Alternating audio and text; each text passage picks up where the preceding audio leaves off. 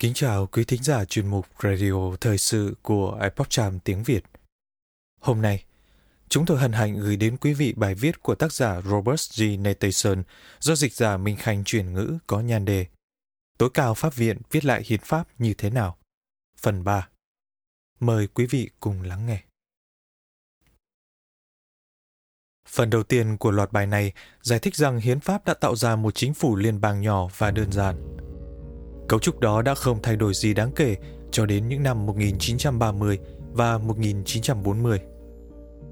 Phần thứ hai liệt kê tiểu sử các thẩm phán tối cao pháp viện phục vụ trong giai đoạn từ năm 1934 đến năm 1937.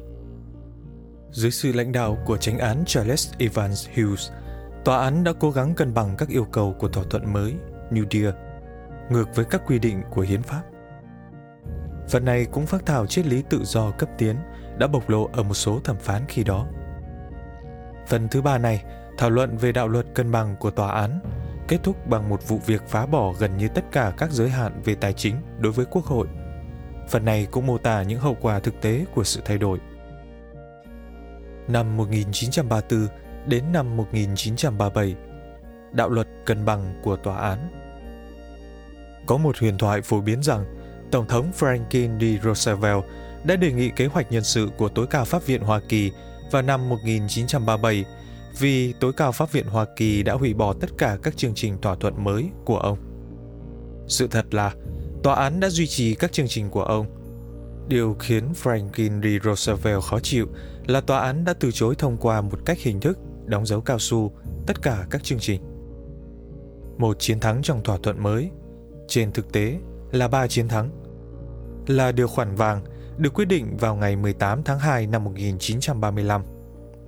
Quốc hội và Tổng thống đã phá giá đồng đô la so với vàng, từ chối lời hứa của liên bang trả nợ bằng vàng, thay thế bằng tiền giấy, và cấm các điều khoản hợp đồng tư nhân yêu cầu thanh toán bằng vàng. Ý tưởng là để kích thích lạm phát. Việc thao túng tài chính này không giúp ích nhiều cho nền kinh tế nếu có. Hiệu quả chính là đem lại lợi ích cho các công ty phát hành trái phiếu vàng với sự trả giá của những người về hưu và những người dựa vào thu nhập hàng năm, những người sống dựa vào trái phiếu để có thu nhập cho gia đình. Mặc dù các biện pháp của chính phủ là ngu ngốc và tàn nhẫn, nhưng chúng không vi hiến.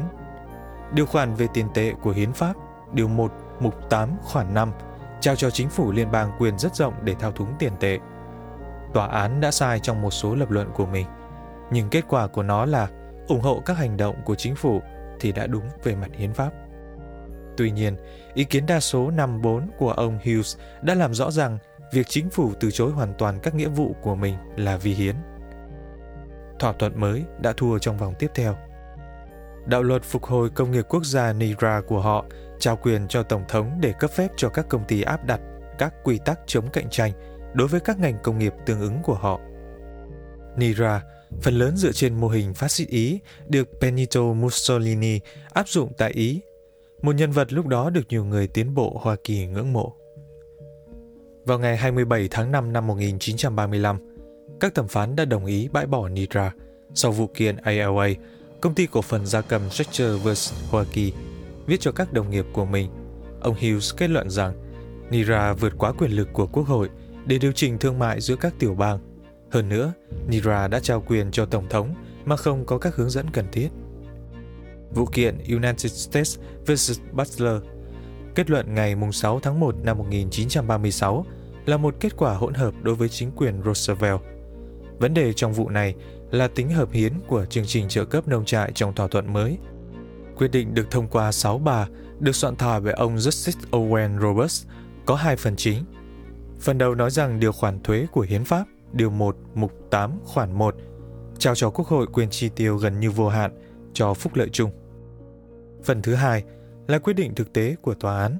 Chương trình trợ cấp nông trại đã vi phạm tu chính án thứ 10 và do đó vi hiến. Phần đầu tiên được nghiên cứu rất sơ sài. Ông Roberts chỉ xem xét các tuyên bố mâu thuẫn của hai nhà sáng lập James Madison và Alexander Hamilton. Ông ta đã chấp nhận phiên bản của ông Hamilton – nhưng ông ta đã không chú ý rằng phiên bản của ông Hamilton được phát hành để thuận tiện cho chính trị sau khi hiến pháp được phê chuẩn. không phù hợp với các tuyên bố trước công chúng mà Hamilton đã đưa ra trước khi hiến pháp được phê chuẩn. Nó cũng không phù hợp với quan điểm của hầu hết những nhà sáng lập khác. Hiến pháp chắc chắn không trao cho Quốc hội thẩm quyền vô hạn trong việc chi tiền cho phúc lợi chung. Kết luận của tòa án trong phần thứ 12 không đồng nhất theo phần thứ nhất. Tù chính án thứ 10 nói rằng các quyền lực không được trao cho chính phủ liên bang là để dành cho các tiểu bang và người dân. Nhưng nếu như phần đầu tiên đã tuyên bố hiến pháp trao cho quốc hội quyền chi tiêu bất cứ thứ gì họ muốn, thì chương trình trợ cấp nông nghiệp nằm trong quyền hạn được giao của quốc hội và tu chính án thứ 10 không được áp dụng.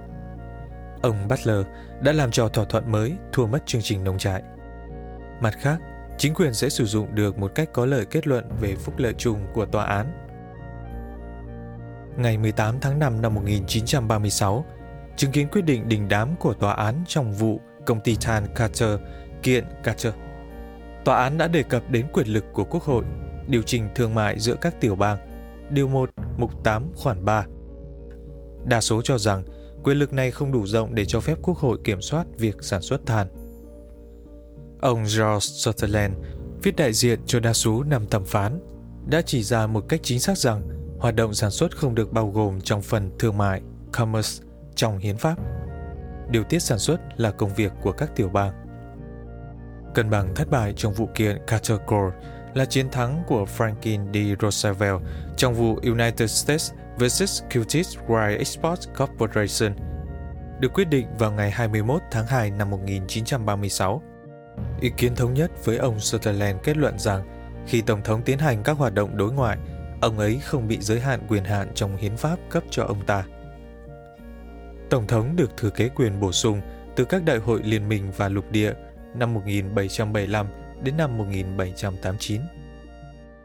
Cơ sở lý luận của ông Sutherland được gọi là học thuyết về thẩm quyền của chủ quyền có sẵn. Nó đã được phát triển và tồn tại kể từ khi lập pháp. Tù chính án thứ 10 được thiết kế để hủy bỏ nó, như chính tòa án đã nhận ra vài thập kỷ trước đó. Tuy nhiên, điều đó dường như không làm bận tâm bất kỳ thẩm phán nào vào năm 1936. Họ đã hoàn thành điều luật cân bằng của mình trong vụ án Ủy ban quan hệ lao động quốc gia kiện tập đoàn thép John and Lauslin. Kết luận ban hành vào ngày 12 tháng 4 năm 1937. Vấn đề chính trong vụ án là liệu quyền lực của Quốc hội để điều chỉnh thương mại giữa các tiểu bang có đủ rộng để cho phép Quốc hội điều chỉnh quan hệ lao động hay không giữa các tiểu bang trong một tập đoàn lớn. Ông Hughes viết cho đa số 5-4 nói có. Ông thừa nhận rằng quan hệ lao động là một phần của sản xuất chứ không phải của thương mại. Nhưng ông cho biết tình trạng bất ổn lao động trong một công ty khổng lồ giữa các tiểu bang có thể gây ra gián đoạn nghiêm trọng cho thương mại giữa các tiểu bang. Ông nói, điều khoản thương mại đã trao cho Quốc hội quyền bảo vệ chống lại kiểu gián đoạn này. Những người viết về luật hiến pháp hầu như luôn bỏ qua ba khía cạnh quan trọng của vụ Jones and Laughlin. Thứ nhất, đó là một sự thỏa hiệp. Ý kiến của ông Hughes cho phép Quốc hội điều chỉnh các mối quan hệ lao động trong các công ty lớn giữa các tiểu bang, nhưng không phải trong các công ty nhỏ hơn trong một tiểu bang. Thứ hai, việc đọc kỹ ý kiến cho thấy nó dựa nhiều vào điều khoản cần thiết và phù hợp của hiến pháp, điều 1, mục 8, khoản 18 hơn là vào điều khoản thương mại Thứ ba, ý kiến của ông Hughes đã áp dụng sai điều khoản cần thiết và phù hợp. Tôi sẽ giải thích tất cả những điều này trong phần thứ năm của loạt bài này. Năm 1937, tòa án hủy bỏ các hạn chế trong đánh thuế và chi tiêu. Đạo luật cân bằng kết thúc một tháng sau vụ án Jones and Lauslin, với thông báo của thẩm phán phe truyền thống Willis van Devanter rằng ông sẽ nghỉ hưu. Nhớ lại rằng, vụ ở United States vs. Butler. Tòa án nói rằng Quốc hội có thể chi tiền cho bất kỳ chương trình nào mà họ mong muốn vì phúc lợi chung. Bởi vì đó không phải là một phần trong quyết định thực tế của tòa án và mâu thuẫn về mặt kỹ thuật. Không luật sư có uy tín nào sẽ coi những nhận xét đó là tiền lệ ràng buộc. Tuy nhiên, trong vụ Herring kiện Davis, kết luận vào ngày 24 tháng 5 năm 1937, thẩm phán Benjamin Cardozo đã coi những nhận xét đó như một tiền lệ. Ông tuyên bố rằng quyền lực của Quốc hội trong việc chi tiêu cho bất kỳ mục đích phúc lợi chung nào hiện đã được giải quyết theo quyết định. Ông nói thêm rằng bất kỳ nghi ngờ hợp lý nào về việc liệu một chương trình chi tiêu nhằm gia tăng phúc lợi chung đều phải được giao cho Quốc hội. Chỉ có hai thẩm phán bất đồng quan điểm James McReynolds và Pierce Butler. Ông Sutherland quay trở lại cội nguồn cấp tiến của mình bằng cách tham gia vào số đông. Ông Cardoso cũng đã viết ý kiến trong vụ Star Wars Machine Company vs. Davis, kết luận cùng ngày với vụ Helvering. Hiến pháp yêu cầu rằng thuế trực thu được phân bổ, chia phần giữa các tiểu bang theo dân số. Star War Machine giữ lại một khoản thuế an sinh xã hội trực tiếp đối với việc sử dụng lao động của người chủ. Quốc hội đã không bận tâm đến việc phân bổ nó. Ông Cardozo ngụy biện rằng khoản thu này là một thuế tiêu thụ đặc biệt và do đó là thuế gián tiếp. Trên thực tế, thuế tiêu thụ đặc biệt là thuế đánh vào tiêu dùng, không phải sử dụng lao động. Ông Cardozo bỏ qua điều này, thay vào đó dựa vào những tiền lệ mà không chứng minh được kết luận của mình. Trong một thế giới hoàn hảo, những quyết định thiếu trung thực của ông Cardoso trong vụ Helvering vs. Star Machine làm giảm uy tín của ông ta. Tuy nhiên, những người tạo dựng được danh tiếng của luật gia nói chung đều chia sẻ triết lý nghiêng cánh tả của ông, vì vậy họ bỏ qua cho ông ta. Hậu quả thực tế Những hậu quả thực tế từ kết luận của các vụ Butler, Helvering và Star Machine thật tàn khốc. Trước khi có những quyết định đó, Quốc hội thường cân đối ngân sách hoặc thặng dư. Trong 85 năm kể từ đó, Quốc hội hiếm khi cân bằng được ngân sách và quy mô thâm hụt tiếp tục tăng nhanh. Hơn nữa, như ông Justice Butler đã dự đoán viết trong bài bất đồng quan điểm về vụ Star Wars Machine của mình. Những quyết định này cho phép Quốc hội hối lộ các bang bằng tiền của chính công dân của họ. Điều này làm suy yếu tính độc lập của nhà nước và làm suy yếu sự kiểm tra trong hệ thống hiến pháp. Việc loại bỏ các giới hạn đối với quyền chi tiêu của liên bang cũng tạo ra một nhóm lợi ích đặc biệt theo đuổi đô la liên bang, bất kể lợi ích công cộng. Vì những quyền lợi đặc biệt đó, tài trợ cho các chiến dịch tái tranh cử của Quốc hội, các thành viên hợp tác của Quốc hội có thể tại vị trong nhiều thập kỷ. Hơn nữa, kể từ những năm 1960, chính phủ liên bang đã sử dụng quyền chi tiêu không bị kiểm soát của mình để tạo ra sự phụ thuộc, tài trợ cho các nguyên nhân chính trị được ưu ái – thúc đẩy các lý thuyết xã hội ngoài lề và phá hoại văn hóa truyền thống. Các cuộc tấn công tiếp theo của tối cao pháp viện nhằm vào hiến pháp xảy ra ở vụ án Hoa Kỳ kiện Caroline's Product, kết luận vào năm 1938 và vụ Hoa Kỳ kiện Miller, kết luận vào năm 1939. Tôi sẽ giải thích các vụ này trong bài luận bàn về quyền tự do dân sự. Quý thính giả thân mến, Chuyên mục Radio Thời sự của Epoch Times tiếng Việt đến đây là hết.